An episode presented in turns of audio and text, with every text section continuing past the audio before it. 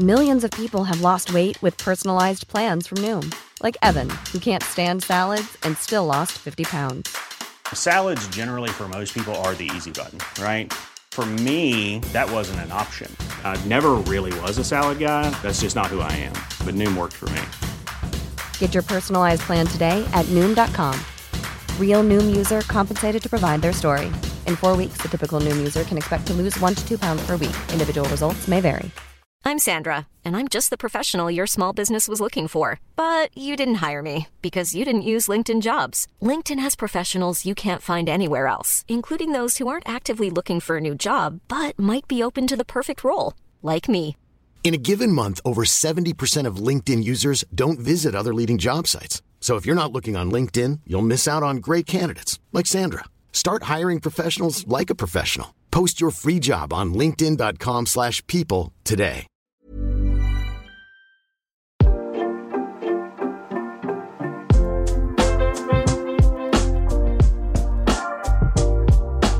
What's up, guys? Alex McCarthy here again with another edition. We've lasted longer than an episode, SP3, right?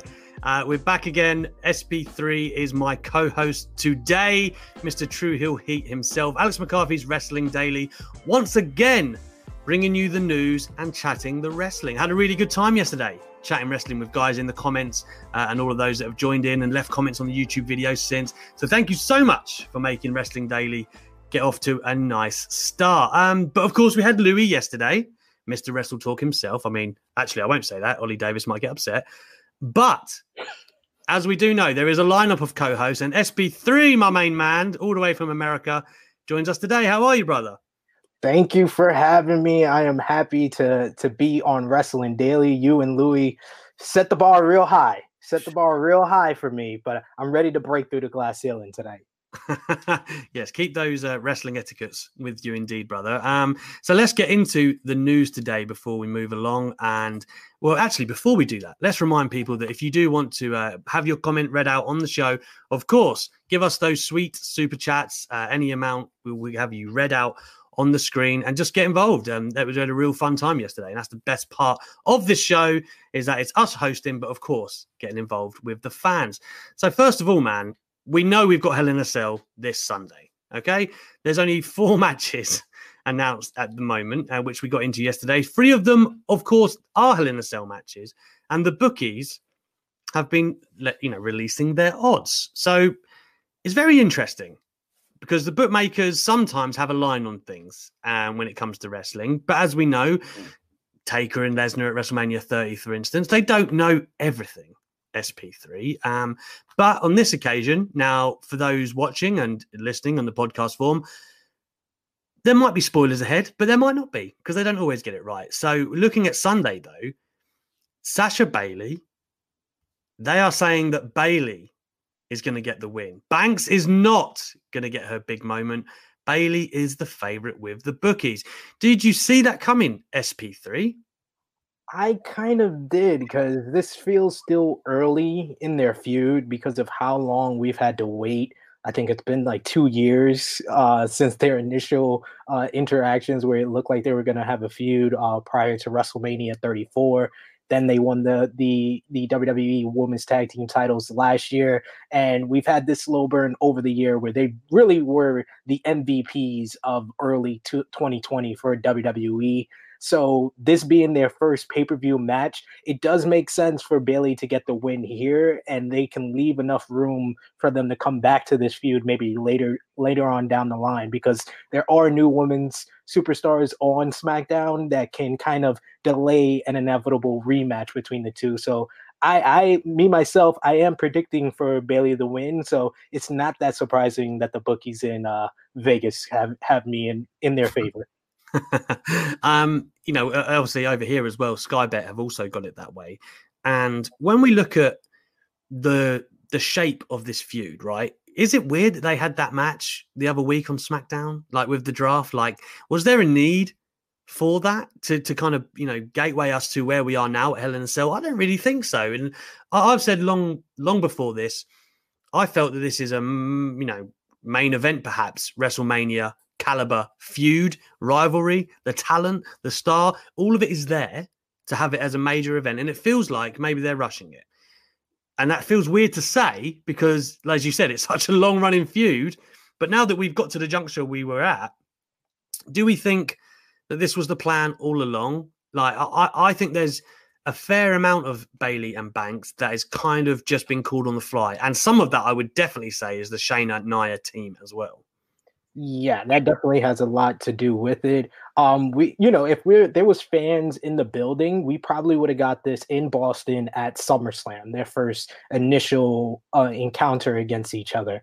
I totally agree with you. It was not needed on that draft episode. Like it, everyone kind of saw it coming that we weren't going to get a finish. So to get the inevitable uh, non-finish or disqualification uh, with Bayley trying to keep her title was really disappointing, even though we did expect it to happen. But I expect that they're going to deliver a great contest inside of Hell in a Cell, and it feels like a feud that's worthy for Hell in a Cell. I will give it with at least at least all three, all three really of the feuds for Sunday. They all feel that they deserve a Hell in a Cell match at least. Hmm, that's fair. That is fair. Uh, we got our first super chat of the night, SP3. DeAndre, I almost want like Still Dre to play in the background when when you know this comes out, but never mind. Alex SP3, thank you for all you do. I enjoy wrestling YouTube content as much as wrestling itself. Um, well, we'll do our best to live up to those expectations, won't we, SP3? Um, well, moving on to another comment that I actually liked the look of. Um, I believe it was Carol saying, Becky versus Banks is going to be a great match. Doesn't matter who wins, they will kick ass all over the cell. Also, a fair comment, by the way, um, because you know that the quality is going to be there regardless of the outcome. Like, that's the one thing where it's okay that this is this could be the first of many, or it won't be the be all and end all. But when you look at the quality they have together and what Banks has done in the cell thus far, by the way, yeah. you have to believe that this is going to be like a top quality affair. But how do they, you know, and I'm going to read another super chat here um, from uh, Mr. Davis, number one fan. Welcome back from yesterday, my friend. Any chance of a Cell match to end in DQ? And I feel like this super chat actually leads into what we were just talking about. Is that the way they keep Banks from winning? Uh, I think that we are on a streak. Uh, we we have two streaks that might be on the line in this one match. First of all, Sasha is 0 2 in Hell in a Cell matches. If anyone anyone forgets, she has and she has, WWE love to do this to Sasha. exactly. I, I, said there's there's two the two most struggling fan bases in professional wrestling are the fans of Sasha Banks and Tetsuya Naito. They always seem to get to the to the to the apex, and then it's always taken away from them. Whether it's Sasha with her title defenses, Naito losing the title all the time, but Sasha definitely is number one. Their fan base struggles and struggles because they get these huge achievements, and then is always taken away. And I think that the disqualification streak is now running on two straight years. We had it in 2018 with Braun versus Roman, with Brock coming in and breaking up that match. Then we all know about what was probably a lot of people's 2019 worst match of the year with the Fiend, with the Fiend and uh, Seth Rollins. So I don't want to see that for this. I think they can protect Sasha Banks in a loss without going to the no contest, no dis, uh, disqualification route. So I'm hoping we get a clean finish or a somewhat clean finish that protects Sasha. But I think Sasha is going 0 3. She will lose to her other four horsewomen uh, in in Hell in a Cell matches. Man, I really hope the streak, this terrible streak of DQs in the cell, I really hope it ends, man, because that was, I mean, it was so stupid that I, I, I guess it kind of makes sense for Strowman to want to have his um, Money in the Bank in the cell because then you know you're going to get your match on your own in theory. Um, but just the way that went down was so stupid. And then also, I don't know if I actually have the time to break down why Rollins and the Fiend was stupid, but it really, really was. Like, and the match was crap. Like, yes, that's a great British term, crap. Um, yeah, I, I, I have nothing more to say. I don't want Sasha and Bayley and all their fantastic work in 2020 to slide into that bracket bracket of crapness. To be honest, um, so please, please WWE, hear us, hear us loud and clear. Uh, we're going do our first BSometer, I think, SP3. Do we think then that the bookies are right? Do we think that Bayley is going to win on Sunday? I think the bookies are right on this account. No, there it is. I mean, that, that that means yes. By the way, I mean it's gonna it's gonna get greener. I promise. Uh, but that is the BSometer for that one. Um, let's talk about some other news that's going on at the moment. Daniel Cormier, okay, former UFC light heavyweight and heavyweight champion at the same time at one point, by the way. Um, he's recently retired from the octagon after falling to Stipe Miocic uh, in the su- it wasn't in the summer, September. Um, Yeah. He's basically a lifelong wrestling fan. There's a great video of him reacting to Seth Rollins' cash in uh, back at Mania 31. And yeah, he he has been angling for the move to WWE for the longest time. He's openly admitted that he's had talks with them over a commentator's job, and perhaps that would factor in a match or two. I believe at this point, SB3, he's 41 years old. So Yeah. it's it's hard to imagine retraining altogether and getting in there. But the interesting kind of part of this narrative this week is the interview that Paul Heyman did with Ariel Helwani, who, of course, is a co host with DC uh, on their ESPN show. And Heyman was just lighting up Cormier, saying that he's never drawn anything, uh, you know, that he wouldn't be able to hang with uh, Brock Lesnar. But even more to the point, Roman Reigns uh, in WWE.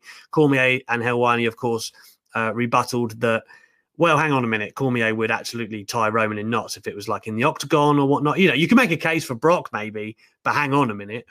Um, and then Heyman, of course, said, well, that works both ways, right? You put Cormier in the ring with Reigns, trying to like steal the show at a, a big event. It's a deep water to swim in. So, what do we think? With all this noise coming at just this time, do you think it's imminent, SP3? I, I think so. Whenever there's like big talk about these uh, athletes from different sports coming in, the talk gets more and more as closer it goes. We remember with, uh, as I like to call her, the Lord and Savior of the WWE Women's Division, Ronda Rousey. Uh, before she came in at Royal Rumble 2018, it was all the talk about, oh, could Ronda, you know, make the transition over to WWE? And then she made her debut, and then we saw good results out of it, for better or Mm. worse, regardless of which side of the the fence you on or Ronda's time in WWE. There was benefits to it. Yeah. So I think there is benefits to Daniel Cormier coming on, and this is something that we've heard for over a year now. Because if you remember when SmackDown was first coming to Fox, it was all said that Cormier was going to come in as one of the commentators for SmackDown on Fox. So I, I don't know how he's going to transition because 41 years old coming into professional wrestling. I think uh, 35 years old, DDP came in and he was the exception to the rule. He's not the rule. So it's going to be Mm. difficult for him to make that transition. I totally agree with Paul Heyman. Keeping up with someone like Roman in the ring, who I feel is one of the one of the best in ring, regardless of how you feel about him. Uh, you know, his character work has been amazing right now, but for years he's been one of the best competitors to entertaining the crowd and delivering in the main event uh, of many many pay per views and many uh, Raws and SmackDowns. So I don't know if Cam Cormier can keep up with him, but it would be a big money matchup: Cormier versus Reigns or versus Brock. Now, listen, I I think when you look at UFC wanted to make that fight, and Dana, White was uh, very open about wanting to have Brock Lesnar come back, big money world heavyweight title fight. Okay, Daniel Cormier was the champion at the time. You couldn't make it there. I think Vince McMahon would be excited to make it in WWE in whatever way he would do that. The thing I want to know from people in the comments, please get back to us on this because I'm going to ask you as well, SP3. Do you think the Cain Velasquez experiment will have an adverse rub on the idea of Daniel Cormier coming in? Because I think, although I don't really believe a lot of that was Cain Velasquez's fault, it didn't go well. It really didn't. He wasn't in great shape. You know, he had a knee injury at the time and they rushed this match, quietly released, never to be seen again. That's not a you know Ronda Rousey, of course, is one end of the spectrum there, but Cain Velasquez, as much as I hate to say it, um, because he would kill me, he he is the other end. It did not work for him. So Cormier, although he has much more charisma, right, and he could settle into a commentator role, the idea that Cormier could get into the ring may not sit well with people, and it might not draw as well as WWE would hope. You, you know, like like Louis said yesterday, I watch a lot of professional wrestling. So You before I, I, I have kids, and I don't know how you find the time. Sometimes I'm like, I need to squeeze in SmackDown now, but you're like, well, I'm just gonna, I'm just gonna catch like Bound for Glory 2012 today, and I'm like, come on, man. well, I, to, to segue from there, yeah, you're actually right. And I watch it with my my seven month olds because they wake me up at 5 a.m. in the morning, and there's not much for you to do at that time. So, yeah, force feed wrestling, sure. Absolutely, start them young. You got to start them young. They grow to be wrestling fans like you. But mm. uh, I I watched Cain Velasquez in AAA with his pro wrestling debut, and he was great, honestly, for what they had him do. He was doing springboards. He showed a lot of charisma with his facial expressions, with his body language. I don't think he's the most charismatic guy when it comes to on the mic. That's why it was a good thing that WWE did position him with Rey Mysterio. But I totally agree with they rushed everything when it came to Cain Velasquez. They wanted a big money matchup for the Saudi crowd for Crown Jewel last year. I get that, but you already mm. had Tyson Fury versus Braun Strowman, and that didn't go well either. So, so I I I think that it's it, eh, WWE has to take a lot of fault with what happened with Cain Velasquez more than Cain Velasquez himself. He was yeah. injured at the time. It was just bad timing. It was rushed, and they really didn't give him a chance to succeed. I think with Daniel Cormier, the fact that we're hearing all this talk so much talk prior to him even like officially being with the company, I think that he's going to have enough time to kind of make that transition a little bit better than Cain Velasquez did. But I, I totally agree with you. It was just really, really rushed. It was a botch job when it came to transitioning someone from a different sport to WWE. After you said Tyson Fury, I couldn't think of anything else. that's a, that's a whole nother conversation. And the thing is, WWE were trying and I, would heard this uh, report that Inside the Ropes ran the other week that they're trying, or they were trying before COVID, to make Fury versus McIntyre in a WWE UK pay per view. Um, on paper, that would be great for Drew. Aesthetically, uh, I don't know. Tyson Fury didn't move the greatest in the ring. Don't tell him I said that, but um, wasn't. Yeah, it, I don't know if that's what people. I'd rather see Wade Barrett and Drew on the UK pay per view. But anyway, just to circle back to Cain Velasquez, our, our own Pete Quinnell. I entirely forgot Cain Velasquez was in WWE. My goodness. And I think there's a lot of people that echo your thoughts there, Pete. Um, the Yankee Power says yes, but no in regards to could Cormier succeed in WWE? Does Cormier have any wrestling background? Is he a good promo? Yes, he is a good promo. He's a very good talker. Um, does he have a wrestling background? Amateur, Sure, he hasn't got any pro wrestling, from my knowledge. Uh, SB3. No, no pro wrestling experience, but I think the amateur background is going to be beneficial to him. As we see with so many amateur wrestling amateur wrestlers, it's been an easier transition for them to come into this sport with having that background. So I think that his transition would be a lot better than Cain Velasquez. Cain Velasquez yeah, like you said, it's a different end of the spectrum from Ronda Rousey or even Brock coming from coming back from the UFC to WWE. Cain Velasquez is like uh, bottom of the barrel. Even mm-hmm. when you look at people like Dan Severn in the past, he he sure. had he had an exceptional run in comparison to Cain Velasquez.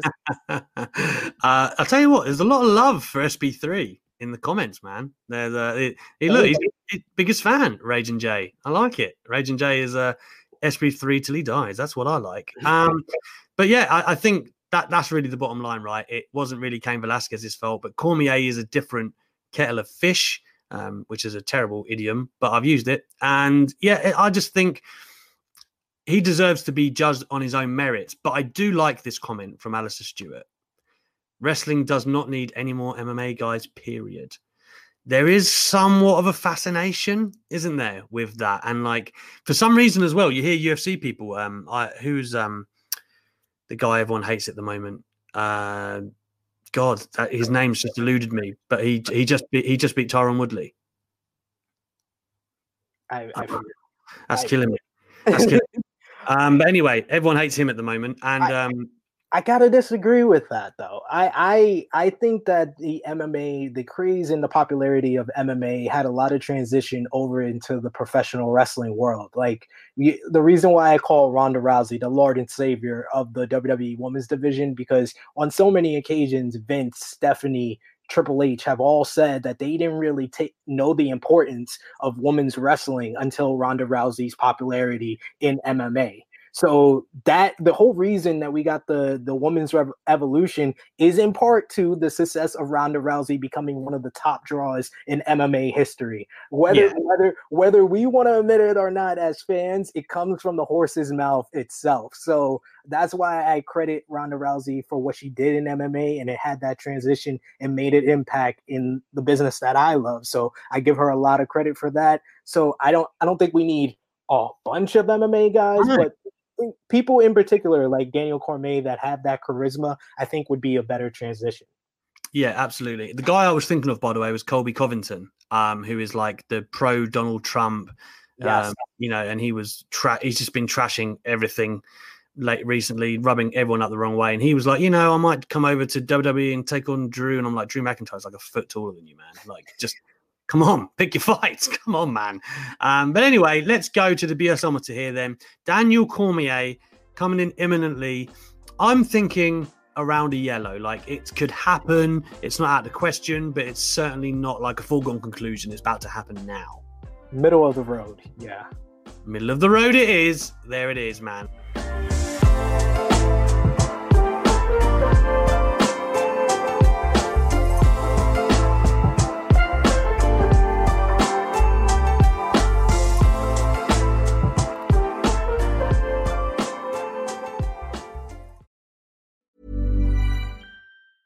When you're ready to pop the question, the last thing you want to do is second guess the ring.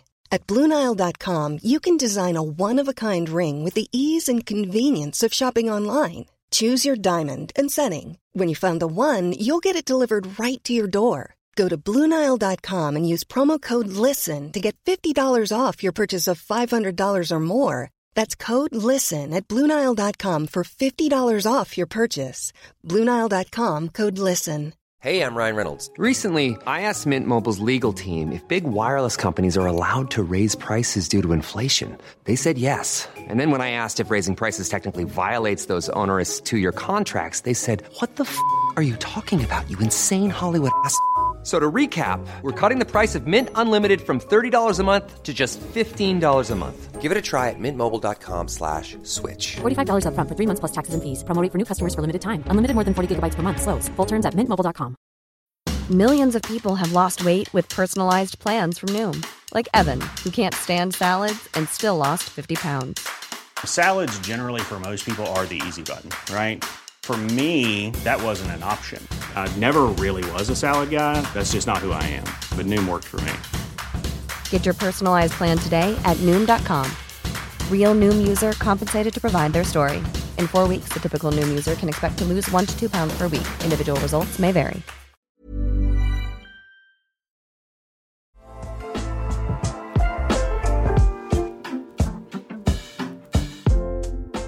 I'll tell you what, this would be a good time to get a hot take. What do you think? I'm ready. Let's do it. Wrestling Daily Show. This is Steve here from the Going In Raw podcast. My hot take Stone Cold Steve Austin's theme song done by Disturbed was better than the Jim Johnston theme. Take that. That's that is a strong take, SB3. I know there's actually a lot of people out there that would agree with that. Um, for me, the iconic glass break and meow, meow, meow, meow, meow. That that's the one, right? That's that's the bopper. When that happens, you know you know it's about to turn up. But the heel theme in 2001 that he refers to, uh, that you before we went on air, you did a great rendition, by the way, of the. Uh, Step up into the next one in line for the kill. You don't believe me, but they're betting that you will. Step up into the the pain, the pain. This is only the beginning. that's actually better, I would argue, uh, than the original. No, um, I, I mean it's cool, right? But come on, that's not best Austin, is it? I, I'm gonna agree with Steve. I Right? love, I love the disturbed version. That's what Pull I. Bring back Louis. Get out. I don't- Hit the I brick. don't, I don't know the lyrics, obviously, from what you just saw, but I two of the most iconic Austin entrances are with that theme. WrestleMania 17 coming down to the roar of the Mm. crowd. where it doesn't make sense why he turns heel at the end of the night because he's the he's a god in Houston, Texas, and he comes down to the ring, one of his best entrances at WrestleMania. And then two, him coming back to save WWF from the alliance when he comes in with the, in the in the truck from the from the bar being all depressed Yeah, beats up everybody in the parking lot and then that glass shatters and then his music plays it's like it's like anything we've seen from Sting in WCW beating up the NWO it's one of Mhm. those iconic moments in Austin history and I associate that with that theme song so I agree with Steve Oh man. Um, the what I will say for that, I think some of those moments are like on steroids, like that one where Austin comes back and stuns everyone. And I think after the glass breaks, they could literally be like Teletubbies after that, and people wouldn't even notice because you're like, ah, Austin's here, he's about to kick it, ah, he's going to kick their ass. Um, so I think um, I have to, I have to disagree. We, we, this is our first split, SV3. Um, when I think of Austin, the first song that comes to my head is of course the iconic Jim Johnston version. Although you know, it's not to say I didn't like the 2001 version, and um, it was pretty cool, but mm, I, I can't say that it's like his best or some. It's not what I think of straight away. Anyway, let's see what some people think about this um, in the comments. Oh man. Mr. Oli- Mr. Davis, number one fan. He's gone with SP3 and Steve. What's going? We're breaking down in the comments here. What's, we're splitting it down this the is middle my show. What? What is this? I am man. Show some Uh, love to Disturbed. Come on. I wish they would have performed that live at WrestleMania 17. Forget forget uh Lemmy botching the lyrics to Triple H's theme song. You should have put out Disturbed. It's- look, everyone loves Disturbed, uh, and Luke Owens is no different. Wrestle Talk Zone. Um, I need to move on from this. Right, let's talk about some other news that's going on at the moment, and something that did pop up in recent days, and you can actually find this article on Wrestle Talk's website. Is uh, Heath Slater turning down the opportunity to work for WWE at Extreme Rules with Drew McIntyre? So I actually spoke to Drew in an interview uh, on my radio show on Talksport, which you can get on Mondays, by the way, when I'm not doing this, uh, 7 till 9 on Talksport 2. That's a plug. And I think uh, we'd spoken to Drew about it, and I was like, how did this come about? How did you and Heath, how did, because it, it turned out that Heath took a load of convincing just to do that Raw shot, which I thought was really good for, for Heath. Like he looked better. He did really well on the mic and stuff. It, you know, the story that was told was cool. But WWE wanted Heath to take this one step further and be involved in the match at Extreme Rules, but he turned them down. And of course, now he's in Impact, doing very well, um, which SB3 will elaborate on for us shortly. Man, um, do you think should it should Heath have turned them down really, or do you think he actually showed a bit of backbone and um, you know more on him? I think he showed that it's not about the money for him. That Right. it's about it's about how he's going to be used because he knew that maybe they had an idea for a great angle for him for Extreme Rules, and I agree with you. That angle on Raw was the best we've seen Heath Slater in since his mm. free agent run in 2016, winning the SmackDown Tag Team titles. Great run, great And- run. and he looked like he lived in the gym from the time he got fired to the time he came out in Right. on that show. He took off his shirt, and I was like, "This guy looks like a main eventer. Why has he been being used like a jobber for all these years?" But he he has great uh, on the mic skills. He now looks like a star with the with the work that he's done off camera. So. I, I like the fact that he chose being used better in his career than taking the money. That's just me. Yeah, I like this comment from Carol Ones, which actually uh, echoes a lot of what you just said, SP3. Slater made a good move. He's been ignored too many times by WWE. That's true. All of a sudden, they need him and they expect him to come running almost. I'm, I'm sure that they did. I'm sure they thought that he would have folded and done whatever for them. But uh, good on him, I think, for standing his ground and saying, no, actually, um, you've had your chances of me long enough. Uh, and the thing is, as well, is you know he's actually in real life one of Drew McIntyre's closest friends. You know, um, you know uh, they've been very. I'm not going to get into the personal relationships too much, but like Drew's had a lot go on in his life that he's been really there for him, and I think I know that Drew was like central to getting him back for that angle. And I think one thing that you can say about Drew McIntyre's run as champion is that every story he's been involved in has been a really good story. Like the Randy Orton thing has been layered with, um, I was the chosen one, but you got so many chances and I didn't. Um, the Dolph Ziggler thing, of course, they were partners, and then all of this betrayal and things like that. Even the Messiah and kind of, you know, being that yardstick to say this is your first real test as champion. And I feel like all of Drew's matches have been really interesting as champion. Um, and they, you know, me and Louis were arguing about this yesterday. One day, surely there's interest in a 3MB world title match. Yes or no? I I have interest in a 3MB. And, Hey, and- you're back. You're back on side SP3. and it's mainly I'll be honest with you, it's mainly what I saw in that uh 24 special for Drew McIntyre. That kind of brought it full circle for me. That was one of the better 24s because I, it took me a while to, to to watch it. I think I just watched it uh this past week and I was just blown away by his whole story. Like he is one of I said it without seeing that uh that whole special that Drew McIntyre is one of the best baby faces WWE has booked in years. Oh, In literal years easily and because Daniel Bryan was by accident.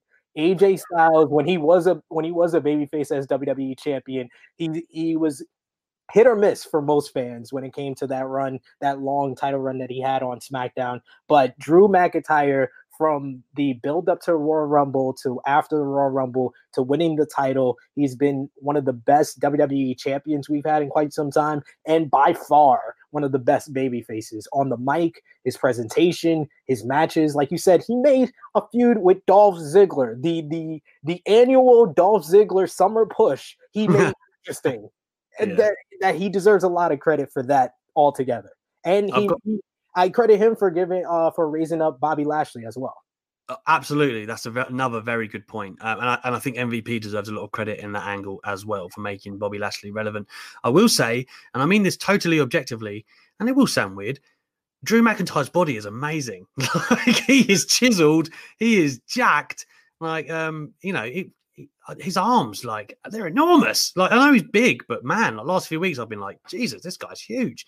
Um, but yeah, I I, I feel like that he made the right move, man, and I- feel good for Heath Slater, which really should move us along until you, SB3, the man who watches all the wrestling you could ever imagine, will talk us through Bound for Glory a little bit. Um, we'll, we'll spend five ten minutes here, man, just get, digging into this card that is this weekend, because of course Hell in a Cell is dominating the headline, but Bound for Glory is the foot, man. So talk to us about what is the you know the hottest angle going into the show or what people should be looking out for. Um I, I actually only saw the you know the talking shop special part of last night. I haven't seen impact yet. So um you'd be the perfect man to uh, to get us into the action here man and break it down for people because i know you've had some thoughts about this week Yeah, I mean, to, to segue off of uh, Heath Slater, uh, the Call Your Shot Gauntlet is one of like the lower card matches. More than likely, is going to be the match that starts off the show.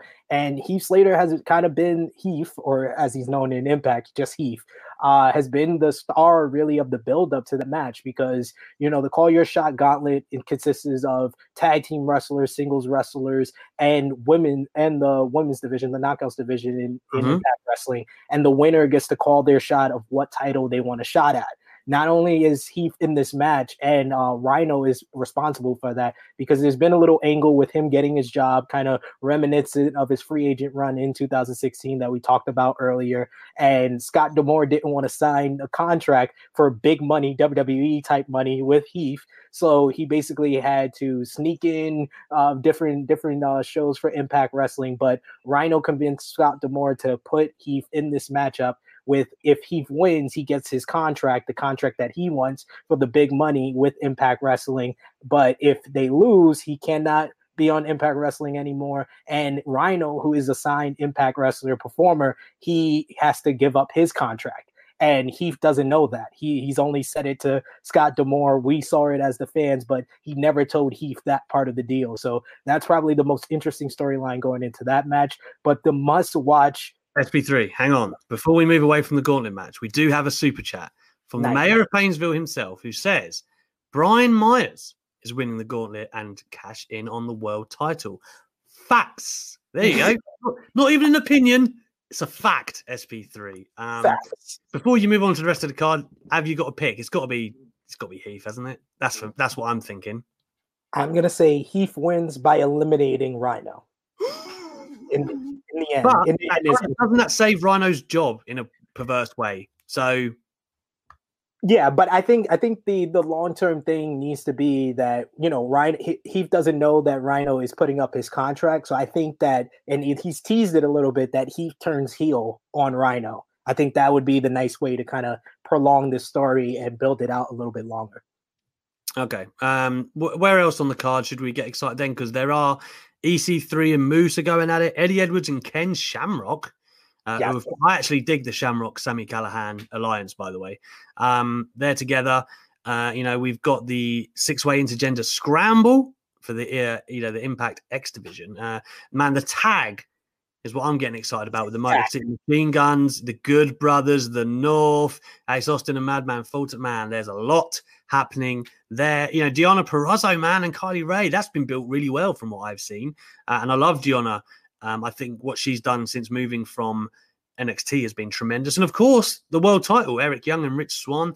Um, man, there's a lot to go off there. SB3 man, give us a couple of the matches that you think are going to be show stealers or you know have big impacts.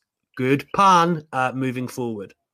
I, I think the matches that are going to steal the show are for sure the uh, Knockouts Championship matchup between Deonna Purrazzo and uh, Kylie Rae. They just make the perfect match against each other. So good. Purrazzo's been on a roll, like you said. Like her matches with Jordynne Grace, she stole the show at Slammiversary with Jordynne Grace. She had a great 30 minute uh, Iron Woman match on uh, Impact Emergence, which was a couple of weeks ago against Jordynne Grace. But Kylie Rae just makes that plucky baby face. Uh, one of one of uh, the promotions that I sponsor, Warrior Wrestling in Chicago. She's the Warrior Wrestling Women's Champion there. She's one of the biggest stars in Chicago, freelance champion. So I think that she's going to win the big one on at this pay per view. But uh, the tag team match, I don't think you can go wrong with the North, one of the most underrated tag teams in the business. The Good Brothers, just so much success there they have right now with the popularity of Talking Shopomania and everything else they're doing. The Motor City Machine Guns, Ace Austin and Madman Fulton. I'm kind of in the middle with them because I feel like Ace Austin needs to be a main eventer. Ace Austin is so talented, 24 years old. He was supposed to, they were talking about him being the youngest Impact Wrestling champion uh, going into Slammiversary when he was in the main event. But I, I think that the Good Brothers are going to come close, but the Motor City Machine, Machine Guns are going to pull out the victory in that one. But the match you got to watch is the main event. Rich Swann versus Eric Young for the Impact World Championship. One of the best rivalries in the business. Up there with Reigns and Uso, up there with the ballad of Hangman Page and the Elite in AEW. Rich Swann and Eric Young from Slammiversary to now have built one of the best rivalries in the business, and it makes you want to root for Rich Swann to win on Saturday. So I'm rooting for Rich Swann, but Eric Young has done a masterful job of becoming a dastardly top heel for Impact Mhm. Wrestling. Yeah, absolutely. And um, I do want to read out this comment just before I make a final say on the card. Um, the Yankee Power says, Mine is Kylie Rae versus Gianna Purrazzo. Kylie Rae is the most lovable babyface in wrestling. And I have to co sign that for um, to a large degree. I was at uh, AEW's first ever double, first ever show, Double or Nothing, right, in Vegas. And uh, man, I mean, the atmosphere was amazing there. But let me tell you, in the build up, where they had like the press conference and even on the night, she was as over as anyone. I mean that the crowd were hot as anything for Kylie's you know, smiley Kylie, right? The crowd were hot as hell, um, and I'm I'm just loving seeing her perform on that big stage. Don't know what happened AEW, but I'm just delighted to see her still killing it. Um, you know, making the rounds and wrestling and stuff, man. Like she she is a big talent in my eyes. Um, I, I feel the same way about her, like I did about Thunder Rosa before. She's now getting the spotlight with AEW. Um, these are women that are just destined to you know to do big things in the business, in my opinion. So a lot of great stuff going on on that card, and man, I, I think we've got a lot to look forward to. SB3. Uh, we definitely do, but I agree with you. Uh, between Kylie Rae and uh, a little spoiler for my YouTube channel, True Hill Heat, I have an interview coming out with Thunder Rosa uh, this week. And she talks about that she's not, you know, currently with AEW. She doesn't know her future with AEW. If AEW lets her slip through their fingers, that is two of the top women's wrestlers in the world that they had in their grasp, and they just somehow let get away. And that's the one fault against AEW that I can point out in their year on Dynamite, which has been great television, but the women's division needs work. And the fact that they had Kylie Rae and Thunder Rosa and didn't lock them in, it's a, it's a moment for Yeah. sure. I'm going to inbox Thunder Rosa. I've never spoke to her, and I really, I really want to. She's such a fascinating character. Uh, I'm seeing in the comments, where has the tash gone from Joe Copson? That's one. That's my best friend. For anyone who doesn't realise, I had a shave, man. I haven't really got much of a beard. You know, I had a haircut today. Come on, leave a brother alone. I'm struggling here. I'm a, I'm a solid six out of ten. Come on.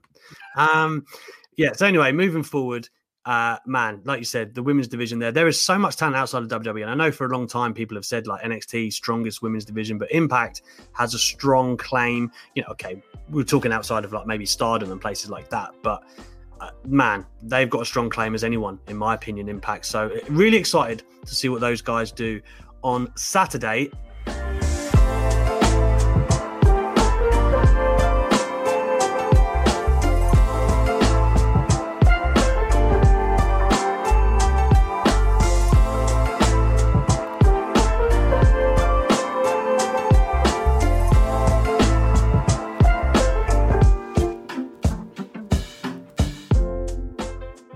Think that leads us nicely into another hot take. I think we should go into that. Let's do that right now. It's me, the mayor of Dan, and my unpopular wrestling opinion is that Dexter Lumis is a fantastic character. He's going to win the NXT Championship in the near future, and there's so much mileage in his character, and he's going to go places. Yeah, and that's my unpopular wrestling opinion. Hmm. I um, I like Dexter Lumis, by the way. Uh, I think there's a ton of upside to him. Is his character the kind that is going to lead a show? I think they'd have to do a lot of work to flesh that out and to make it something like that. But I am quite high on the the the talent and the the general. I don't know, not presentation, but the general kind of skill set that he has. I do think that there's a lot to him. Um, I'm not sure that's the guy you make number one right now, though. You SB3? I think as a character, he could work as a heel. I just haven't been into them pushing him as a baby face. I, I enjoy the character, and it's a lot of what he was in Impact Wrestling as Sam Shaw. There, the the eyes, he has he has a great look, and Yeah. the character just would work better as a heel, in my opinion. But as far as in the ring, uh, future NXT champion. I mean, we we we have Finn Balor right now. We've had Adam Cole in the past. We've had Johnny Gargano, Tommaso Ciampa. I just don't think Dexter Lumis lives up to that high mantle of work rate that NXT champions in the past have had. I, I tried to give him a chance. His matchup with Damian Priest, I just was kind of bored by a little bit of it. Damian Priest has a, so much talent, but Dexter Lumis is kind of a throwback to the the way WWE used to teach their young performers how to work, that Mm. methodical type of style, the Randy Orton headlock, chinlock uh, type of style. Come on. That they used Don't, don't do Randy like that. Come on. no, I, I'm a big fan of Randy Orton. I, I've said before he's having the best year of his career, in my opinion. But that Randy Orton style is the headlock, chinlock, finisher, five moves of doom type of thing, and I feel like that's what Dexter Lumis' arsenal is pretty much. Yeah, I hear you. And um, it's funny because we're talking about Dexter Lumis as champion, but a man who's getting a lot of love in the comments is Cameron Grimes. Pierre is in there with him. Uh, you know, Bonzo Foul Life is saying yes, Cameron Grimes, and yeah, man, he's he's asking for him to be the champ as well. To the moon! Uh, to the moon! Uh, I do like that guy. To be fair, um, it's I mean NXT, like I said, they're always going to be chock full of talent like this, aren't they? Like it's just depending on which direction they go. But it does feel like this is the first time in a long time that maybe NXT is at a bit of a crossroads. Is that fair to say? Like it feels like they've had, and because this is kind of the nature of NXT with the conveyor belt way it works. I don't know. This is the first time in a long time where they don't have something red hot in their back pocket. I, I think that the the fact that they've had to stretch out their television over the past year, being on USA for two hours, it's it's putting a lot of strain on the performers because if you've been an NXT fan like I have since the WWE network era, since it came out in 2014 on the network launch, they they've had one hour of television where you see, you know, one of your favorite wrestlers, you won't see them for another two or three weeks. Mm. Now they they are churning out these guys week after week after week, and I think it's coming back to haunt them in the long run because you can't have a high quality uh, match of the year candidate like we saw with Finn Balor and uh, Kyle O'Reilly from Takeover 31 without someone coming up scarred. It seems like, and it seems like there's this black cloud around the NXT Championship with Karrion Kross going down, and now Finn Balor. We've had guys like Ridge Holland go down on a simple thing like a plancha, and I was like, totally, that was a horrifying injury to see. So horrible. The way the way his leg folds is, and in the way he screams, all of it was nasty, real nasty.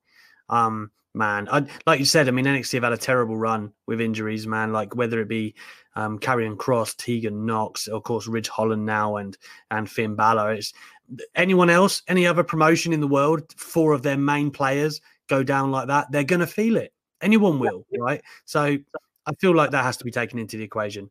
Seeing as we've got hot takes going on, there's a nice little comment that's caught my eye on the right hand side. Funky Chicken 20 says, I have an unpopular opinion. Rock versus John Cena, two from WrestleMania 29, is actually a good match. The Rock making the same mistake Cena made the year before was an excellent near fall for the match. And you know what, Funky Chicken? You're right. That was a great moment in an otherwise bad match. okay. I'm sorry to, to cut you down like this. Um, it was just a finisher fest that admittedly had to happen because the Rock's groin was torn. And believe me, I'm the biggest rock mark in the world. I would like to, I would do nothing more than celebrate the greatness of that man. But man, that match just under delivered. I thought the first one was better. And for me, I just, I, I don't love and th- this is what we had for both our world title matches at WrestleMania this year. I don't love a, a, finisher fest. I don't. I think you've got to be more creative than just, oh my god, he's kicked out of two finishers now, and then like that dynamic goes on for however long. I did love the moment though that you have recapped. That was a saving grace in many eyes, I guess. But SB3 man, where'd you land on that? I, I can't. I can't go along with it. I was there live for WrestleMania 29 that was my first WrestleMania I was ever live for in in New Jersey. And yes, I agree with you that it was a great moment in an otherwise boring finisher fest type of match. Uh, I prefer the 28 uh, clash a lot better than the 29 one because it was so unnecessary. I always said that that should have been Rock versus Cena versus CM Punk. If they wanted those two guys in the main event still, you put Punk yeah. in there, it would have gave it a whole different type of dynamic. Maybe we don't get Punk versus Taker, but I just would have enjoyed it more. And the finisher fest only works in particular moments. Like I've I've said it before, Goldberg versus Brock Lesnar is the greatest five minute or sub five minute match in WWE history because it's nothing but high impact, all finishers all the time. But once again, that's the exception to the rule, not the rule. Usually uh, it doesn't work out with the finisher fest. It's very interesting you said that because um, Abnav has said, Alex, you say you hate finisher fest, but what about Lesnar and Goldberg at WrestleMania 33? Almost reading SB3's mind. Um, I was there for that one, and that was my first WrestleMania. And I think we've established at this point I don't love Goldberg, but I really love that match. So yes, you have got me there. There, there is kind of um, an exception there, but I don't think that was just purely a finisher fest. You know, they had the through the barricade stuff on the outside, and it was a real kind of like brawl and physical affair before we got into the finisher spots. I felt with the Rock and Cena that they you could like you could see the cogs turn in their mind. They'd run out of ideas because Rock was hurt. Right? I understand there's reasons but I just don't think that was necessarily. I don't think you can say they're exactly the same, although I do take your point. So very fair, fairly done. Um, we have a little bit more news before uh, before we get away this week, and the only other one really is what Sheamus has been saying about Big E. Now, anyone might have seen me tweeting earlier about the interview that Sheamus did with Sports Illustrated, and he was very, very complimentary of the big man, saying that the world saw a different side of Big E during their their match that they had, Falls Count Anywhere, which by the way was a good match. Um, a guy that should be world champion. We all know he can he can joke and crack people up, but when it comes to a fight, he can also hold his own against anybody. And that seems to be the message that WWE have been desperately trying to convey. Are they doing it well at the moment, SP3? Um, I, I'm I'm hit or miss when it comes to if WWE are doing what they need to do with uh, Big E, but I feel like Big E is making the the right choices because he's showing that he has that serious side at the right time. I, I like you really enjoyed his Falls Count Anywhere match against Sheamus. I, I loved his uh, return when after Sheamus attacked him in the parking lot and yes. uh, beating up the guy and he's like he's like what what's your name? I'm gonna call you Larry and he just beats the crap out of him he just knows his time his comedic timing is something that i don't want him to lose out on like the the rumors with him changing his gimmick. I don't think he needs to change his gimmick because his comedic timing is the way that he was able to express his charisma. Because if you remember Big E Langston, there they he was very charismatic in NXT with the with the five count and everything, but once he became a bodyguard for Dolph Ziggler, it's like they ripped whatever charisma that he had. The most stoic man of all time is what he was. he definitely was. Like I loved him in NXT. He was one of the first characters in NXT that I really enjoyed, and he's the first black NXT champion as well because some people yeah. forget with Keith Lee winning the title. I heard some people like he's the first. No, you forgot Big E was also an NXT champion. WWE wants you forget because they they act like Big E was never a single star or never an intercontinental champion. It was like, oh, you're a tag team guy. How can you transition from being a tag team guy to a single star? He's like he's been NXT champion. He's been intercontinental champion. That's why I said I'm kind of in the middle if WWE is doing what they have to do to position him in the right light, but I think he's on the right path uh, because of the choices that he's made. And we do have a super chat from Mayor of Painesville, Dan. Uh, it is fun to see things go full circle. Goldust put Sheamus over when he arrived, and now Sheamus put over a promising singles talent like Big E. Dan, on the money once again, my friend. Uh, it is great to see that. And for me, um, I can see what they're doing with Big E, but I don't think he needs to be rebranded or you know sharpened up or kind of polished in any kind of way. I feel like he is there. He's got the charisma, he's got the personality, the in-ring work is there. He looks believable, which is something that you could have all the rest, but Vincent McMahon, that will be the part that pulls you down, perhaps, right? That you don't look like you could put him in with Brock Lesnar, and that would will sell. I'm telling you, people would believe that Big E could hang with him and uh, pick him up and you know have a believable scrap with him uh, if you can suspend the MMA training part of it and stuff. But still, like aesthetically is what I'm talking about. You could believe it, right? Um, and I think that's half the battle sometimes. So for me, uh, I think Big E. You know, I, anyone who follows me on Twitter, I am a huge proponent of Big E, uh, and I just hope that nothing but great things happens for him. We still have a hot take in the chamber, SP3. I think we need to get it going while it while we enter the last ten minutes of this affair. And it is I've seen this hot take by the way. And put your glasses down, everyone.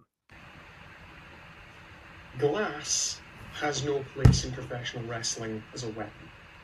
By its very nature, it's inconsistent. Wrestling is supposed to be consistent. A lot of people who are deathmatch fans will argue with that fact, but I stand by it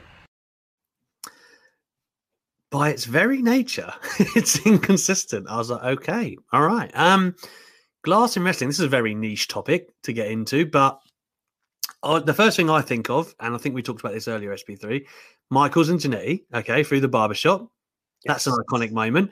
Another iconic moment, maybe for the wrong reasons, is Shane McMahon and Kurt Angle where where Shane is just getting annihilated because the glass won't break, and Kurt has got like no tailbone, but still trying to like pop a suplex through it.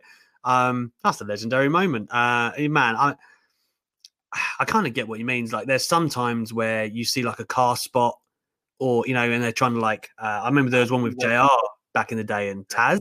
Remember that? Um, ahead of I want to say SummerSlam 2000. I've just completely riffed this. That might be wrong. Um, but like Taz hits um the glass in the car, and basically it's all in like JR's eye, like for shoot. And you think, well, that doesn't really make a lot of sense to make those risks. But at the same time, there's a lot of wrestling like that. Violence is kind of part and parcel of it. So at some point, SB3, do you think that glass should be outlawed? I, I am not of the outlaw nature on You're not, you're not that passionate about it, no?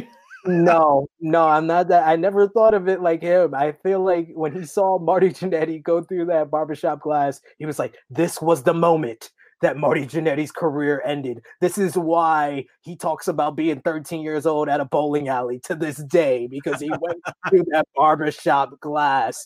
But uh, and then when Shane McMahon couldn't go through the glass at, at King of the Ring t- 2001, I just feel like he was just like, you see, you see what I'm talking about? It's not consistent. It's not, but like you said, there's been so many iconic moments when it comes to glass you got Marty going through the barbershop glass. Even more recently, you got uh, Trent going through the the windshield uh, yeah. during the parking lot fight with uh, Santana and Ortiz and the best friends. That that was the moment that kind of made that match very memorable. That was probably the moment where Dave Meltzer was like, "It gets all the stars, all the stars in the world, raining stars." It was sure. raining stars on that match the moment that uh, Trent went through that windshield. And even in WWE, you had like we just talked about, Sheamus putting uh, Big E through that through that windshield in the parking lot. It brought out something more of Big E. That's when that storyline it went from just okay, they're positioning Big E with the upper upper card guy to okay, this is now a personal rivalry. So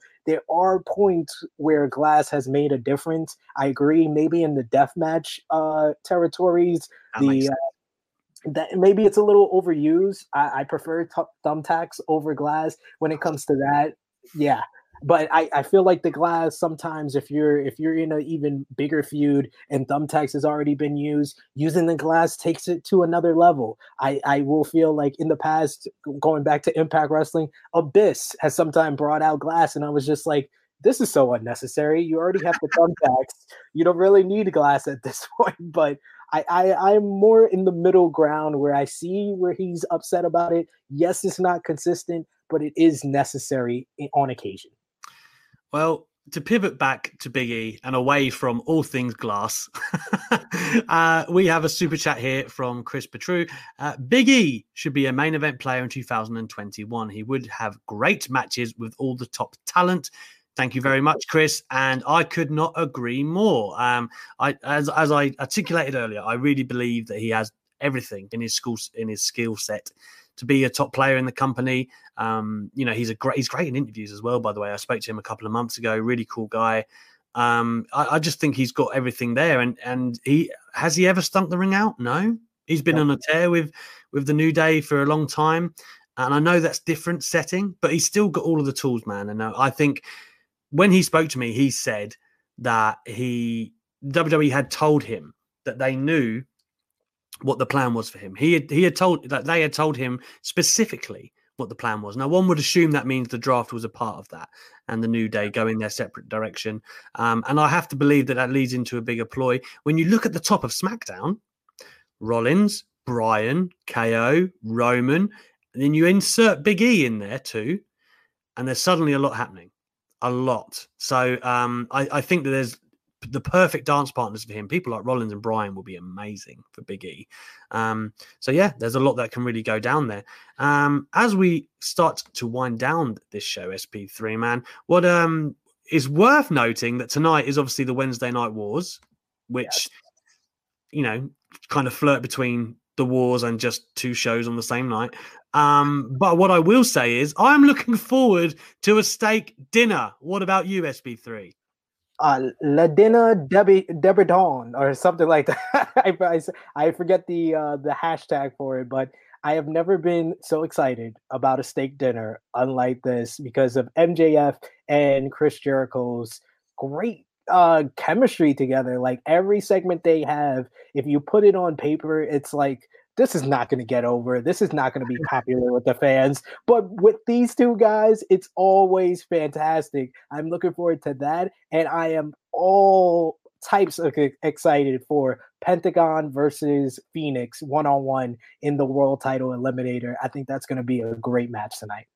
Matt, yeah, like, like I said, I mean, AEW stacked it up last week, felt they delivered, and I'm really intrigued because I just feel like it can't fail with Jericho and MJF. They're just so, both characters are so amazing. Like rubbing them together has been excellent, and I just feel like I'm so excited to see how they play it. Do you know what I mean? Because they're both kind of heels, but they're both so entertaining that they can make it going in any direction they want to go, man. So I think, I um, think I think this is a great way for Chris Jericho to turn babyface in AEW. I think he's done everything that he can do as a heel in AEW. He's feuded with all the the top babyfaces, feuded with the elite, feuded with Orange Cassidy, and there wasn't a lot left for him to do after the Orange Cassidy feud. So I think MJF one of the top three to five heels in the business today is the best person to play off of to get a Jericho babyface run. And him taking over the inner circle or kicking out somebody like Sammy Guevara, it's a great way to kind of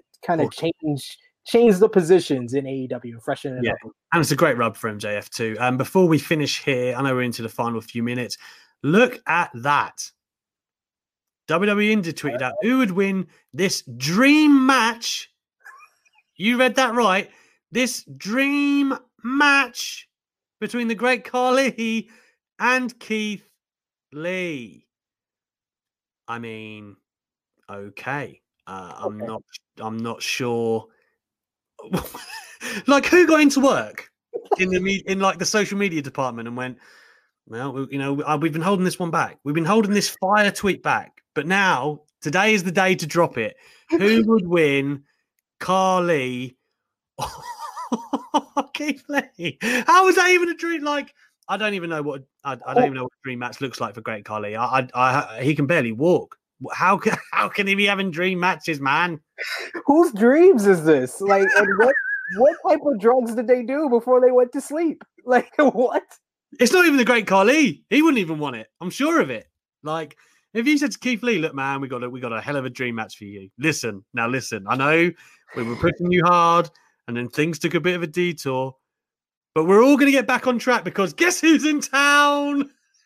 It's the Great Khali.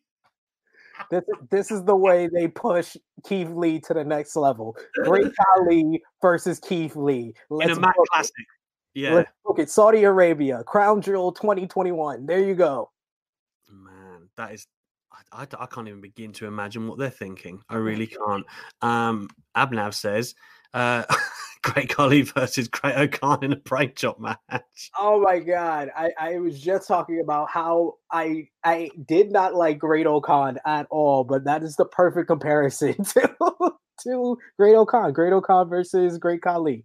Yeah, and then uh, I think for anyone who's running the WWE India account, um, Uptown Avondale has summed it up pretty nicely.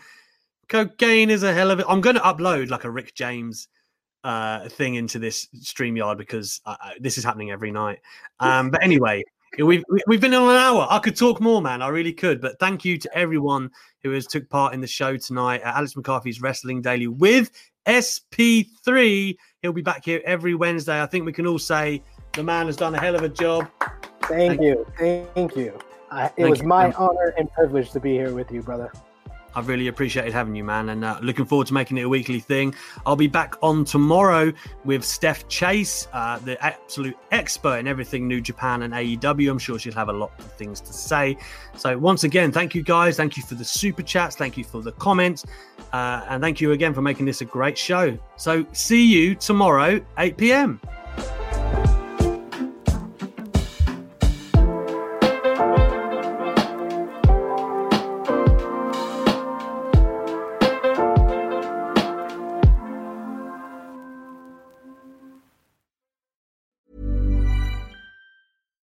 when we're on a budget, we still deserve nice things. Quince is a place to scoop up stunning high-end goods for 50 to 80% less than similar brands. They have buttery soft cashmere sweaters starting at $50, luxurious Italian leather bags, and so much more.